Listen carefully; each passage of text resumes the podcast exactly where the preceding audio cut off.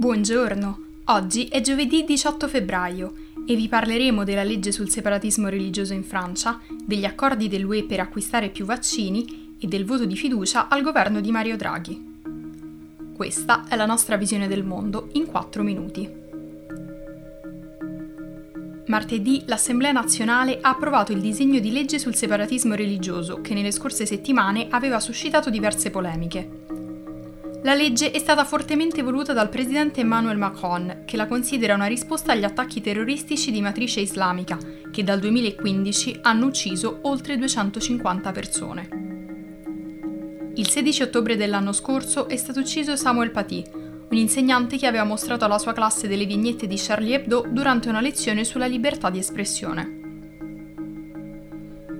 Una volta approvato al Senato, il disegno di legge espanderebbe significativamente i poteri del governo, che potrebbe chiudere le organizzazioni religiose e i luoghi di culto che diffondono teorie o idee che provocano odio o violenza.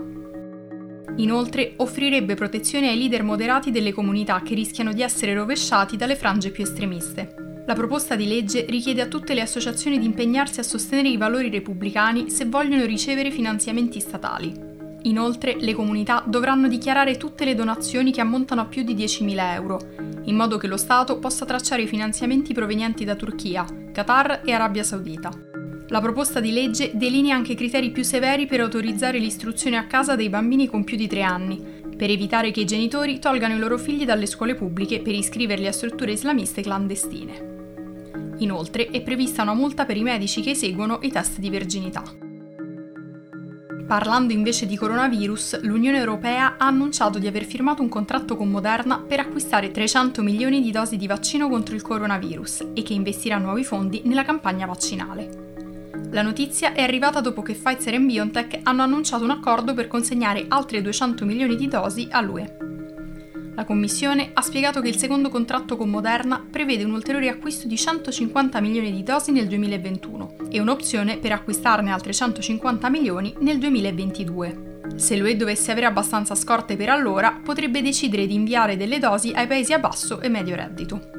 Nei giorni scorsi, von der Leyen e il suo team sono stati oggetto di critiche per la gestione dell'acquisto dei vaccini e per i ritardi nella produzione. I paesi U E, infatti, hanno iniziato le campagne vaccinali quasi due mesi fa, ma sono ancora molto indietro rispetto al Regno Unito e agli Stati Uniti.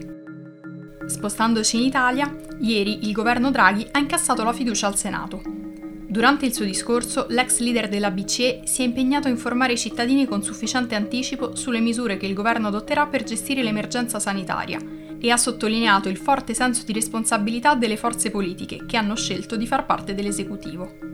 In politica estera ha ribadito che l'Italia sarà molto vicina all'U E e all'Alleanza Atlantica, mentre il paese si adopererà per alimentare meccanismi di dialogo con la Russia. Il ministro del Lavoro e delle Politiche Sociali Andrea Orlando ha sottolineato l'importanza delle misure per contrastare il gender pay gap e il disagio sociale. Il Movimento cinque Stelle continua a essere profondamente diviso.